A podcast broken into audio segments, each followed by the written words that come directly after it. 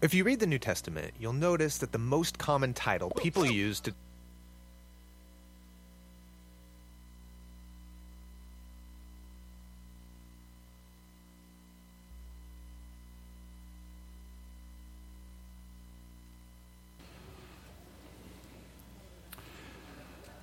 We have our scripture reader. We'll have her come on up here. Where's Savannah? Come on up here, Savannah.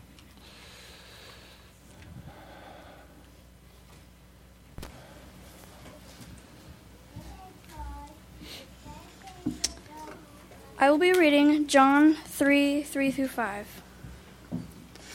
Jesus replied, I tell you the truth, unless you are born again, you cannot see the kingdom of God. What do you mean? exclaimed Nicodemus. How can an old man go back into his mother's womb and be born again? Jesus replied, I assure you, no one can enter the kingdom of God without being born of water and the Spirit. All right, we're going to dismiss our kids to Children's Church presently.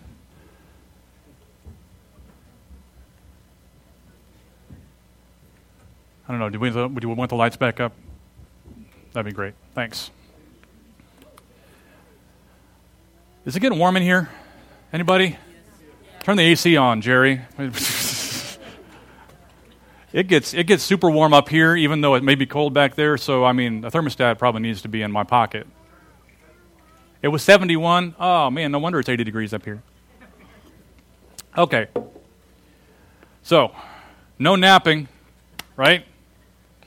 Um, John 3. We are um, we're in a section of this God with us year that's going to be Jesus with us. And we're going to walk through the Gospel of John. In a lot of ways, uh, Jesus is with us. He said he would always be with us, and we're going to look through this Gospel to see how and who he was with, uh, how he was with them. And today in John 3, we're with Nicodemus. Um, raise your hand if you've ever been subject to peer pressure. Okay? You don't have to be a kid to understand what peer pressure is. Peer pressure is rampant among adults, too. It's just more subtle. Okay? Uh, well, sometimes. it can be actually more uh, brutal. Um, but peer pressure can do uh, strange things. It can drive you to do strange things. And I'm not talking about just the crowd who wants you to do something stupid, although that's a form of peer pressure. I'm talking about the kind of peer pressure where the group that you're in all disagrees with an idea or a, uh, a proposal or a decision or a person. All of these people that you're with disagree with something, and you're back there going, I'm not so sure. You know, usually in groupthink, it's the loudest person that starts to ball rolling toward, no, that's dumb. No, we don't want to do that. No, if it's, uh, hey, let's go to Olive Garden. The first person that doesn't like Olive Garden, even if everybody else does, will say, I'm not going to Olive Garden. They have terrible salad. Oh, okay. Uh, well, how about, you know, Taco Bell? Uh, you know, it's just the loudest person that sets the tone. But somewhere within you, in that group of people, there's something that says, no, I really want Olive Garden. I, I really do. And I think I want to say something about it. You know, something as trivial as that is just hard. How much harder is it when truth is on the line? When you're convicted of something that is right and just and good, and everybody else around you seems to say, no, no, we're not doing that. That's not right. That's not good. And you think, yeah, yeah, yeah, it is but you're quiet. You don't want to put yourself out there for fear of being ridiculed, shut down. I mean, have you ever been there? Have you ever wondered if, if you're all alone in that and you just wonder, what am I, what can I say? When I was in my college years, uh, I worked as a pizza delivery driver for Domino's. Uh, it was a fun job. At the time, I, I, just, I just liked driving around town making people happy with pizza and getting money for it. And um, there was one particular Friday night, which was always busy, that we just got slammed with orders. I mean, the phones were ringing off the hook. My manager was going nuts. And so he pulled me and this other guy who was brand new. I mean, I'd known him maybe a day or two, pulled us out of our cars and said, You guys, on the make line right now, we got to get caught up. So me and this other guy that I'm just starting to get to know, but I have this feeling about this guy. He's a little different than all of my other pagan friends that worked there. All of my other foul mouthed friends that worked there, all of my other twisted friends who lived who worked there. This guy was different and I didn't quite catch it, but I thought maybe this guy is a person of faith. So we're standing beside each other and these these sauce laden dough right in front of us, and I'm looking at orders, and I'm throwing pepperoni, and he's throwing mushrooms, and we're going around, and we're trying to work as fast as we can, and it just occurs to me this may be my chance. So while I'm tossing sausage everywhere, I go, to, I go and I look at him, and I'm like, hey. He goes, what? I said, are you a Christian? He smiles a little bit. He goes, yeah, yeah, I am. So I'm like, why am I whispering? He said, I don't know. And that's about all we said. we're working and we're trying to get stuff out and we're, you know, he didn't last three more days. I, I would have liked to have seen him, you know, we like to tell you the story about how we had Bible studies and prayer meetings and we converted all of our pagan friends, but we didn't. And he left and I was all alone again. Um, there's just some knowing glance that somehow or another I'm not alone. I'm not alone in my convictions or my beliefs. I want some company in this because I'm not so sure. Maybe somebody else feels the same way I do, but I'm just too scared to say anything. In John 3, we've got a guy named Nicodemus who was surrounded by powerful, very opinionated religious people, but very loud about what they believed about Jesus. And they all condemned him. They all thought he was a troublemaker. They all thought this guy is, is nothing. He's no one. He's just a renegade. And something inside Nicodemus says, ah, I don't know about that. Something's right about this guy. Something's good about this guy. And I need to know what. And I need to know why. He was maybe intimidated by his peers, but he was not a coward. And so it says there was a man of the Pharisees named Nicodemus, a member of the Jewish ruling council, and he came to Jesus at night. Now, there's some speculation about why he came to him at night. Maybe it was that's when Jesus wasn't busy. Maybe it's because he didn't want to be seen. Regardless, that's when this meeting takes place. And when John writes his gospel, what John wants to communicate over a hundred times in his gospel is this idea of belief. The word in all of its forms in John occurs over 100 times. And John's purpose statement he saves until last in chapter 20, verse 30, where it says, Jesus performed many other signs in the presence of his disciples, which are not written in this book, but these are written that you may believe that Jesus is the Christ, the Son of God, and that by believing you may have life in his name. So at the beginning of chapter 3, we see Nicodemus, one of about 6,000 Pharisees at the time of Jesus. He was also one of the Pharisee section of the Sanhedrin, which is the Jewish ruling council. Only 70 of these guys ruled over all of, I don't know, the Israelite community, religious community of that time. He was a very influential, very powerful, very learned, very rich man. And he comes to Jesus not with his own agenda,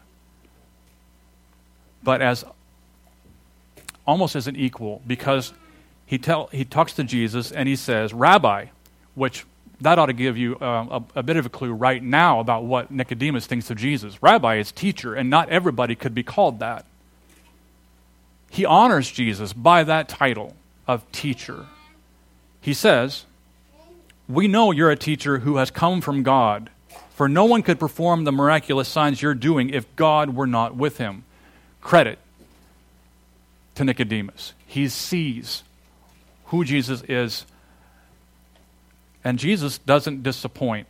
Sometimes Jesus gets really vague with people who really aren't genuine. He sees, I think, Nicodemus is genuine here, and he wants to engage him immediately. So in verse 3, Jesus re- declared, I tell you the truth, no one can see the kingdom of God unless he is born again. This is, I think, the first section of this, of this passage. No one can see the kingdom of God unless he's born again, born from above. Now, we're trying to unpack a lot of what we think of when we hear the word, the phrase born again. We have all kinds of different religious connotations in Western Christianity. But what did Nicodemus hear? How did he hear it in his culture, in his time frame, in his mindset? It wouldn't have been a new thought to him because it seems like he's a little confused because he takes Jesus literally. It's almost comical in verse 4 when he says, How can a man be born when he's old? Surely he cannot enter a second time into his mother's womb to be born. That'd be painful. I mean, for both parties involved, right?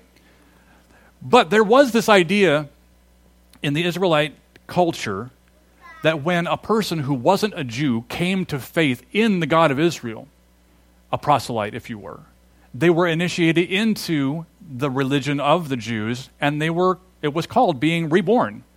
It was called being renewed into a new birth. But Nicodemus was born a Jew. Why would he have to be reborn into a faith he was already born into? So he's a little confused about this. And this isn't the first time we see the concept of birth in the Gospel of John. In chapter 1, verse 12, we're told that those who receive Christ, who believe in him, are given the right to become what? Children of God born not of the will of a, of a man or, or of the flesh, but born of God. So Nicodemus is confused. So Jesus, when this happens in conversation with Jesus, sometimes Jesus goes into greater detail, and he does in verse 5. I tell you the truth, no one can enter the kingdom of God unless he's born of water and spirit. Well, this is more detail. This is more interesting here. So if Nicodemus doesn't get the first one, maybe he, since Jesus rephrases this, he begins to get the second time. Because I wonder, how would Nicodemus have heard this? Did his mind immediately go back to Ezekiel 36, our chapter 36? The, this isn't the first time the Bible mentions water and spirit together. In Ezekiel 36, verse 24, God says, I will take you out of the nations, I will bring you back to your own land. I will sprinkle clean water on you, and you'll be clean. I will cleanse you from all your impurities and all of your idols. I will give you a new heart and put a new spirit in you. And I will remove the heart of stone from your flesh, and I will give you a heart of flesh. And I will put my spirit within you and cause you to walk in my statutes and be careful to obey my rules. This is Old Testament stuff that God says, I will put my spirit in you. This is way before Acts chapter 2, way before Pentecost, way before the church age, that Ezekiel sees this vision that God is going to put his spirit into people with a new heart, a rebirth. We must be born again. This is something God does in a person who desires and asks. I mean, you can learn information, you can pray, you can do religious things, you can serve, but it's God who gives birth to you in a new way. He's the one that generates life by His Word. It's not something we can do. I've heard people say, um, you know, I've been a Christian my whole life. No, you haven't. Well, I've been going to church. My parents raised me in church, so I, am a, I've been a Christian all my life. No, no, you haven't. There was a time when you were an enemy of God and you had to repent of your sins and be made into a new creation. I don't care if that was when you were five years old or when you were 50. There was a time when you were outside of the family of God and you had to come to a conclusion that you were a sinner lost without Christ and you had to come to that conviction and, and receive salvation. The birthing process is something that you want, something you submit to after the crushing realization that you're dead in your sins and there's nothing you can do about it. Jesus says you are born of water and spirit. There is a cleansing and there's being made holy. There's a washing and there's being filled. And I would maintain that water and spirit correspond directly to baptism and the gift of the Holy Spirit to live out the Christian life. And just to make sure I'm not making this up, I went looking for other scriptures that might have this same theme running through it. And I found Acts chapter 2 verse 38 where Peter says, "Repent and be baptized every one of you for the forgiveness of sins, and you'll receive the gift of the Holy Spirit." 1 Corinthians 12:13 says, "But we've all been baptized into one body by one spirit, and we all share or were uh, made the drink of one spirit." Ephesians 5:26, where Christ loved the church and gave himself up for her to make her holy, cleansing her by the washing with water through the word. And then a few verses out of Titus 3. But this is the gospel in a nutshell. At one time, we too were foolish, disobedient, deceived, and enslaved by all kinds of passions and pleasures. We lived in malice and envy, hated by others and hating each other. But when the goodness and loving kindness of God our Savior appeared, He saved us, not because of works done in us by righteousness, but according to His own mercy. And here it is by the washing of regeneration and renewal of the Holy Spirit, whom He poured out on us richly through Jesus Christ our Savior. It's all over the place. No one can enter the kingdom of God unless he is born of water and the Spirit. Verse 7 You should not be surprised at my saying, You must be born again. This should be a given to all of us. The third movement of this text, I'm going to skip ahead a little bit to where Jesus talks about himself. In verse 12, he's trying to explain to Nicodemus I, I've spoken to you of earthly things, and you don't believe. How then will you believe if I speak of heavenly things? No one's ever gone into heaven except the one who came from heaven, the Son of Man. But just as Moses lifted up the snake in the desert, so the Son of Man, there it is again, must be lifted up, so that everyone who believes in him may have eternal life. Who's the Son of Man? And what about a snake? And what about this lifted up business? What is he talking about?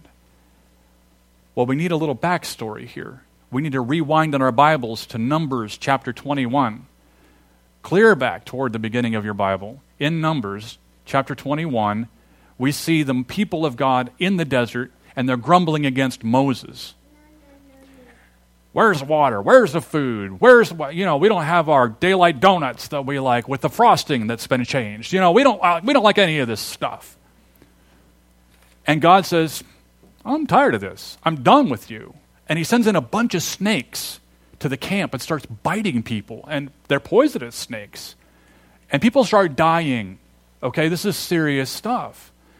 And Moses begins to repent and he starts to pray and he starts to do it before the Lord. And, and God says, Form a snake out of bronze, attach it to a pole, and lift it up. And all who look upon the snake will be healed. And Moses is like, okay, I've seen enough really out there things, so I'm not going to mess around. I'm just going to do what you say. And he did it, and it works. And Jesus looks at that story and he said, I'm going to one up that one. The people of Israel who were sick and dying looked upon that snake lifted up on a pole and they were healed of their snake bite. But Jesus says, Look, I'm the one who's going to be lifted up on a pole, and I'm going to not just heal somebody of some venom running through their, their veins, I'm going to cure the original serpent bite that put all of humanity into darkness. I will cure that, and I will give life. I will give eternal life to all those who look and believe. And who is this Son of Man? He says it twice in those two verses. And the guys at the Bible Project have put together uh, another video that I just need to share with you. It's not, it's not off topic by any means, but I think it will explain a lot of who Jesus says he is. So let's watch.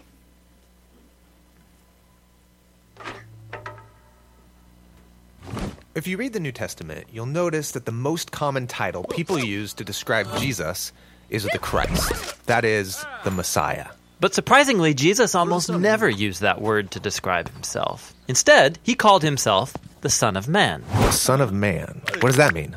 Well, the phrase comes from an important chapter in the book of Daniel in the Old Testament. Daniel was an Israelite prisoner of war who was forced to live in the empire of Babylon and work for the prideful, violent king who destroyed his home. That sounds horrible. And while he was living and working in Babylon, Daniel had this crazy prophetic dream. You ready for it? I'm ready. He saw four beasts crawling out of a dark sea, hybrid monster like animals, each scarier than the one before. And the fourth beast is so mutant, there's nothing to compare it to. And it's violent, leaving death and destruction in its wake. What in the world is this about? Well, he's told that these beasts symbolize violent, prideful kings and their empires. Oh, like the one Daniel's enslaved to. Yeah, and these creatures might seem random to you, but these images are developing an important biblical theme.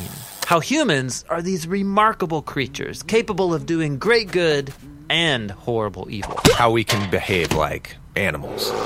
Right. Look at the first pages of the Bible. God creates the beasts of the field and humans together, all from the dust. But then the humans are set apart and given a royal task of being God's image. So humans are like the animals, but called to become much more. Yeah, they're to be God's representatives on earth, ruling on his behalf, like kings and queens. But keep reading, and the humans are deceived by a beast who says that they could be more than just God's partners. Hmm? Yeah, that they could rule the world on their own terms, which sounds good to hmm. them.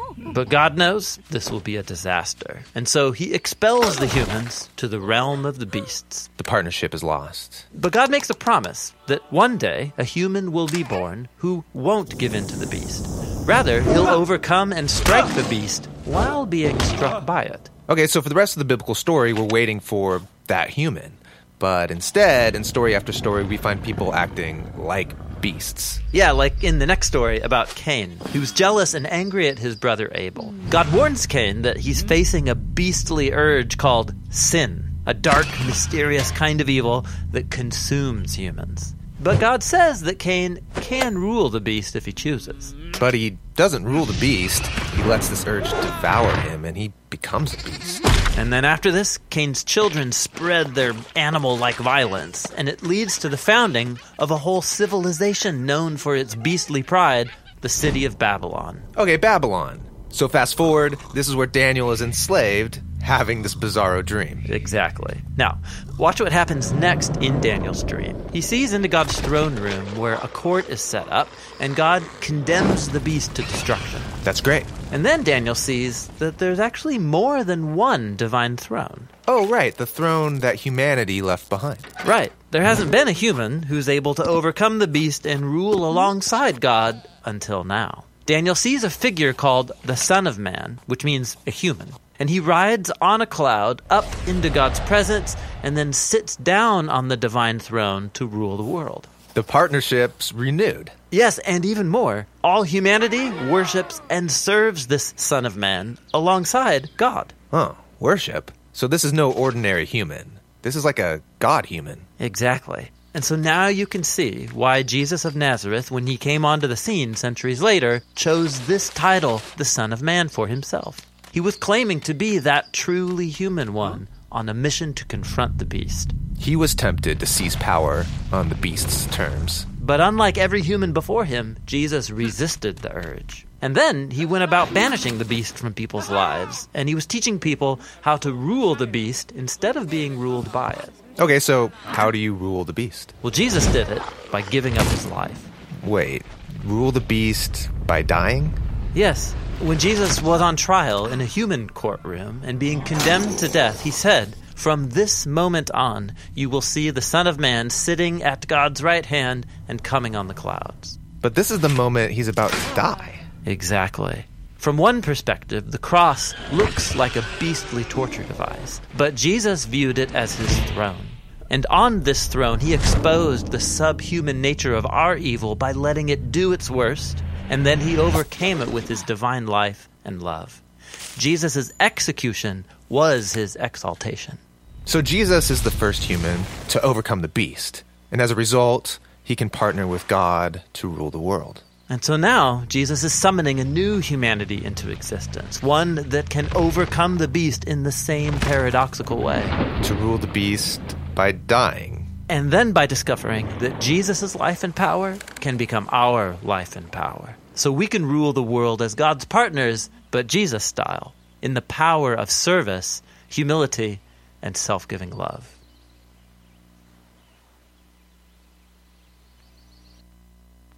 Rule the beast by dying. To overcome sin by dying to it. Does that sound familiar to anybody? Is it any wonder that Paul in Romans 6 talks about being buried with Christ in baptism? Who do you bury? A dead person. If you're buried with Christ in baptism, it's dying to yourself. It's dying to your old life. It's being resurrected into something brand new a life alongside Jesus. An eternal life, he says, isn't just something that you wish for that will come someday. Eternal life begins the moment that you are made new. For those of us who are walking in new life in Christ, eternity has already begun. It's today. And then from now on. Baptism isn't just something that you do to get your ticket punched that someday you go to heaven. Baptism is identifying with the very death of Jesus, being buried with him, and so to attain resurrection by his power and defeating sin, defeating death, defeating the beast that is ruling the world and trying to take as many of us with it as he can by being reborn by water and spirit is not only a requirement for entrance into the kingdom, it's a gift from a loving God that makes entrance possible. There is no other way. And it's followed then by the most famous verse in the Bible. For which ought to tell you there was something before that that matters. For God so loved the world that he gave his one and only Son, that whoever believes in him shall not perish, but have eternal life. God loves the world, everyone. And believe it or not, that includes you. I mean, I for some reason, we can detach mentally, like, oh, I know God loves the world, but not me. wait, wait, you're in the world, right? I mean, you're a part of the world, so yeah, God loves the world, that means He loves you. No, no, no, no, He can't love me. Because, you know, see, I'm a special kind of sinner. And God's love is not that powerful. But it is. It really is. You must be born again. This isn't about trying to be a better person having your best life now. I mean, it's not about being good. It's not about doing a bunch of religious things. It's all about submitting yourself humbly to a birthing process that requires your death to yourself and being given new life by means of water and spirit and obedience.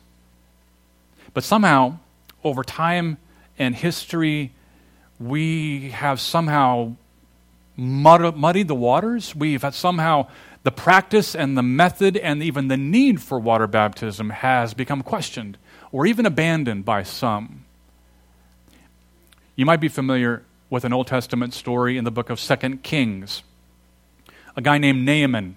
Raise your hand if you remember this, this Naaman, okay? Naaman was a foreign guy. He wasn't an Israelite. He was uh, a military official of Aram. He was an Aramean and he had leprosy.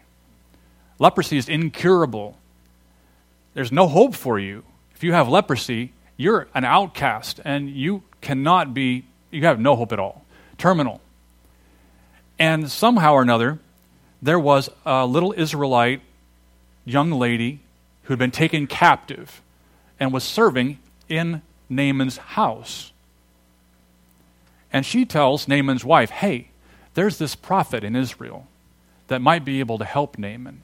And so Naaman says, I got nothing to lose.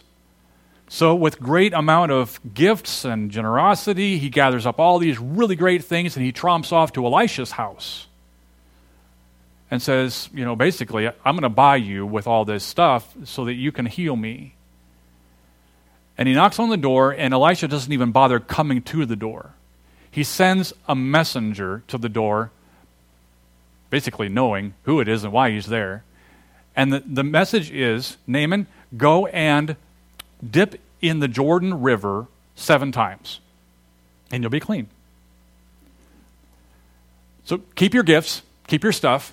The prophet doesn't want to talk to you. Just go do this. Naaman is incensed.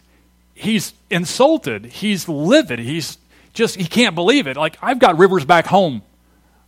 I could dip in those. The Jordan was a muddy, not very nice. Doesn't very, not very big. It's just, it's just a I don't know. It's just like the Neosho, you know. It's just, I mean, it's nothing to look at. Um, sorry if I insulted your river. Um, but it wasn't like anything majestic like the Mississippi or anything like that. It was just a, it was just a over, overgrown, glorified creek that um, Naaman's like, you know, I, what did I come all this way for to do that? Well, one of his servants got enough courage, talked some sense into him, and said, basically, you know what? if this prophet would have asked you to do something noble or heroic or difficult, you would have done it. What's the harm? What do you have to lose? Just go do it. And he did. And he was cleansed. Sometimes the grace of God is so, it's not easy.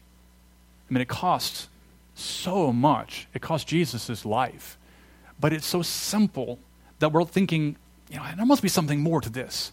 There must be, it must be harder than this. It can't be just that I receive it. It can't be just that I believe and trust, and it can't be just that I, I'm going to have to do something to earn this, right?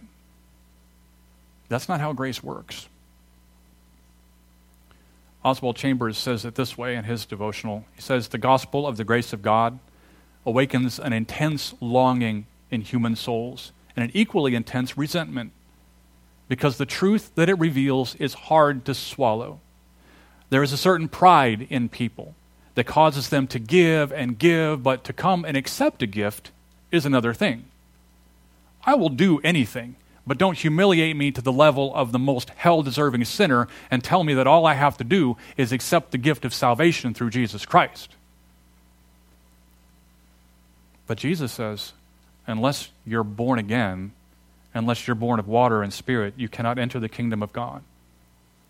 What is the kingdom of God? Where is the kingdom of God? The kingdom of God is wherever God rules. It's not some distant, faraway place. Jesus said the kingdom of God is within you. It's now, but it's not yet. It's here, but it's far off. God's kingdom extends to wherever God's in charge. So it makes sense that Jesus taught us to pray, Your kingdom come, Your will be done here, just like it is there. So maybe you come to this statement of Jesus, this declaration that defines who is able to enter the kingdom and who isn't. You must be born again. And maybe you're like Nicodemus. How can this be? How can it be like this? And maybe we react like Naaman at the edge of the Jordan River. He's embarrassed and he's humiliated. He's humbled at the thought of just being buried in the water, a sign of obedience, a place of birthing, a gift of the Holy Spirit. But belief in Jesus, we've got this idea of what believing is. Belief in Jesus is so much more than just saying, Well, I know. I agree. Belief is so much more than a mental assent to facts. Belief is trust. Belief says, I will follow. Belief says, I'll do whatever he says. I place my trust and my faith in this person. But that's what belief in Jesus is all about. What happened to Nicodemus? Well, we see Nicodemus two more times in John's gospel. One in John 7, the latter part of John 7, in verse 45. There's some, um, some Pharisees giving some people a hard time. The temple guards were supposed to bring in the, Jesus in, and the Pharisees said, Why didn't you bring him in? And the guards said, Well, no one ever spoke the way this man does. And the Pharisees retorted, You mean he's deceived you also? Has any of the rulers of, of Pharisees believed in him? No. Well, except for Nicodemus, he's working on it. But um, does our law condemn anyone? Oh, Nicodemus says he's been he'd gone to Jesus earlier and was one of their number, the Pharisees, and he asked, Does our law condemn anyone without first hearing him to find out what he's doing? He sticks his neck out pretty far right here. And they replied, Are you from Galilee too? Oh, that's a slam. You hick, you hillbilly, you backwoodser, what are you doing?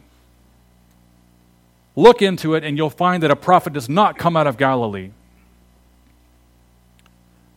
So Nicodemus is smacked down pretty hard. Doesn't stop him because we see him again in John 19. After Jesus' resurrection, after Jesus' crucifixion, excuse me, after Jesus' crucifixion, after Jesus' death, we see in verse 38 Joseph of Arimathea asked Pilate for the body of Jesus. Now, Joseph was a disciple of Jesus, but secretly because he feared the Jews. With Pilate's permission, he came and took the body away. He was accompanied by Nicodemus, a man who earlier had visited Jesus at night. Nicodemus brought a mixture of myrrh and aloes, about 75 pounds, and taking Jesus' body, the two of them wrapped it with the spices in strips of linen in accordance with Jewish burial customs. It is almost certain that Nicodemus lost his standing as a Pharisee, as a member of the Jewish ruling council. It is certain that his decision to follow and believe in this Jesus of Nazareth, who he believed was the Messiah, the Christ of Israel, he lost everything. But he gained more than he lost. Nicodemus found life, eternal life. And this is what Jesus says that he will give to anyone who will believe, trust, put their faith in, follow him to be reborn by water and spirit. And I don't know where um, some of you are in this regard. You know, there's a baptistry behind me every Sunday, and I actually cleaned it. It's got fresh water in it, but it's cold. We've done that before. I'm just wondering if anybody in within the sound of my voice needs to know more about what this is needs to know more about a decision that you know you've been wanting to make for a while, but you've thought, you know, if I just get my life straightened out first, I could. And you need to know that's backwards thinking, and it's going to keep you from making a decision because you'll never get your life worked out the way you want before you'll submit to this. This is how new life happens. This is the, the gateway to get on the narrow path in order to follow and be filled. This is this is one thing that I would encourage you more and more. If, if you've thought, well, all I'm trying to do is to be a better person and to stop doing bad things, and if I'm, all I'm going to try to do is to get to church and I'll just, that's not going to do it for you. You will be discouraged, you will get confused, you'll get disenchanted with the whole thing, and you'll miss new birth. And so I don't often just give invitations at, as such here, but I do want to do this today. And in the midst of our singing, in the midst of communion, um, if there is anybody here who needs to know more about this, I don't want you to leave this building today without talking to me or one of our elders about this. And if it's something that you think, well, this is embarrassing, talk to Naaman. He'd still have leprosy if he wouldn't have done it. Talk to Jesus himself. He was obedient to baptism. Not that he was a sinner, but that he knew that fulfilled all righteousness in order to do it. it was the beginning of his ministry, and it could be the beginning of your new birth, your new life, and a walk with God. So I'm going to pray. We're going to sing some, and we're going to lead up into uh, communion. And I just would really pray that God would work on your heart if He needs to, and that that would be something that you would consider. God, thank you so much for your word that speaks. Thank you for the gift that new birth is, that we can come to you broken and, um, and sinful because you're the only one that can do anything about that. I pray that your Holy Spirit would, would help us, lead us in obedience to where we need to go. Thank you for um, providing the way. Thank you for being our foundation, our cornerstone, that you became sin so that we could be right with you. In Jesus' name, amen.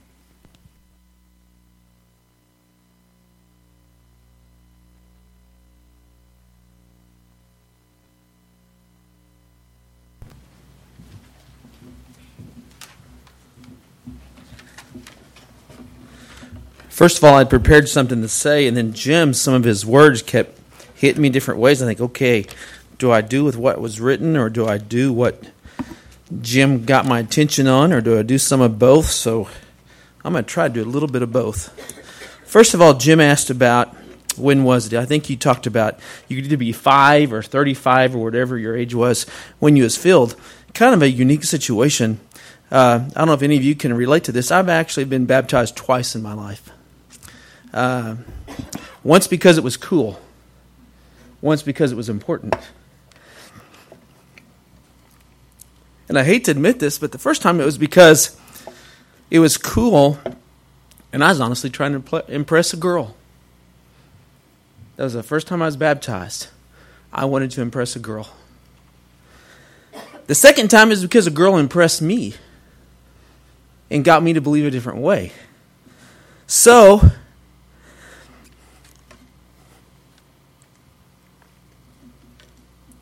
the uh, Valentine's week is a time about love and care and compassion. And I actually today I have three of the most important Valentines in my life with me today. My beautiful daughter, that I'm so proud of. And Mo and if you haven't heard the story of Grandma Pat, Grandma Pat lost her house, her entire lifetime belongings, 91 years old, and lost everything in her house and her car. And but Grandma Pat's here is with us for a week or longer. We told her she can live with us forever, and we truly mean that. And then Jerry.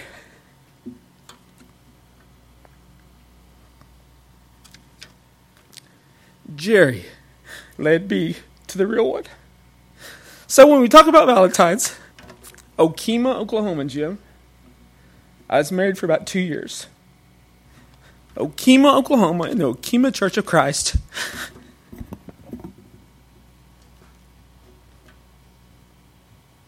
is where my life was changed forever. So, since you asked, that's where it's at the Okemah Church of Christ. Now, here's the weird part. I'm done with the emotions.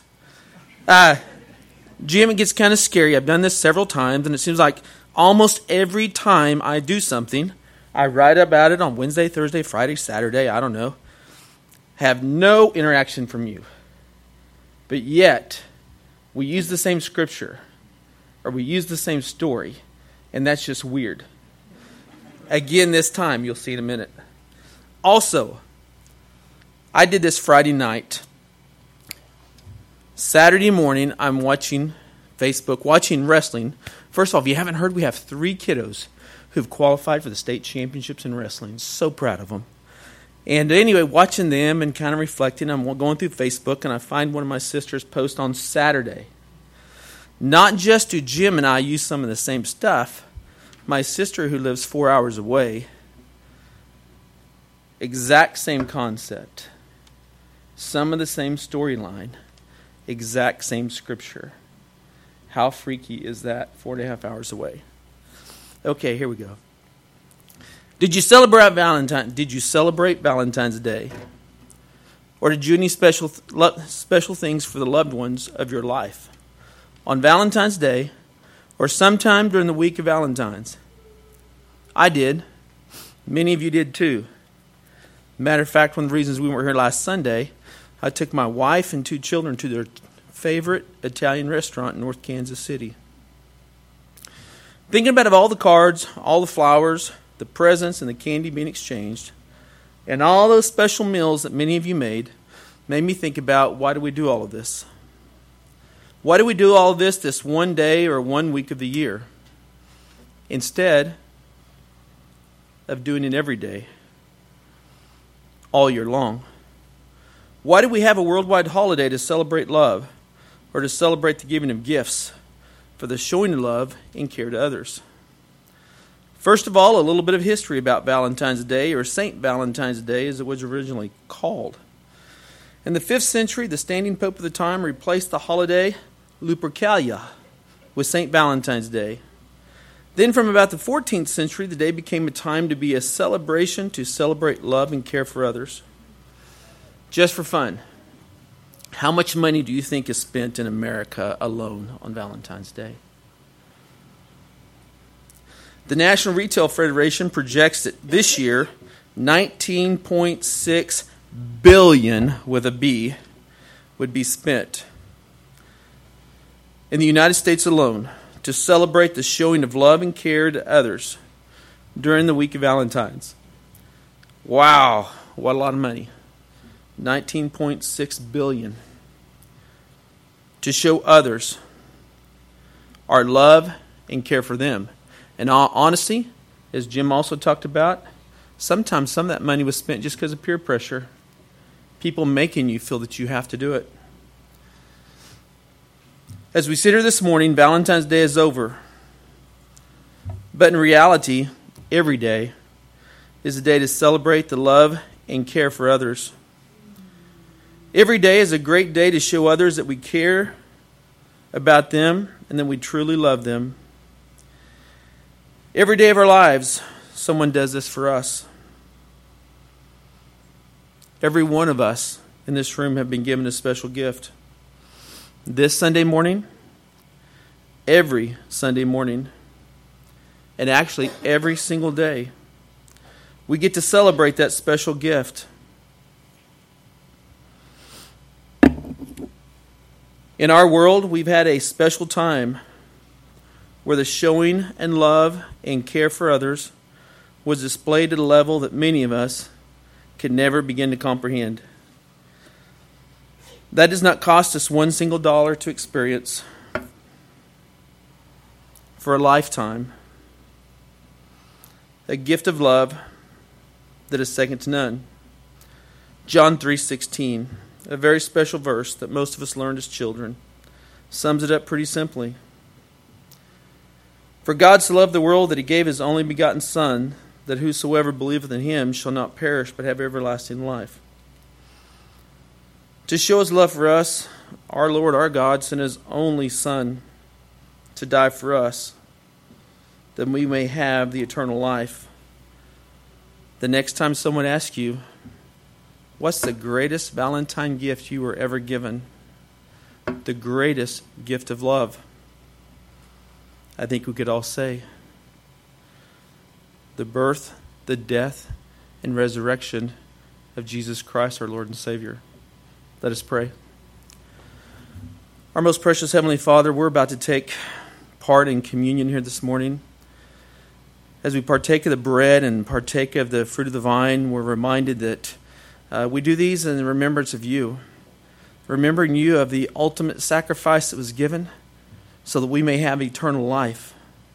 We thank you, dear God, for sending your Son to die for our sins, that we may have that ultimate gift, that ultimate Valentine. In Christ's name I pray. Amen.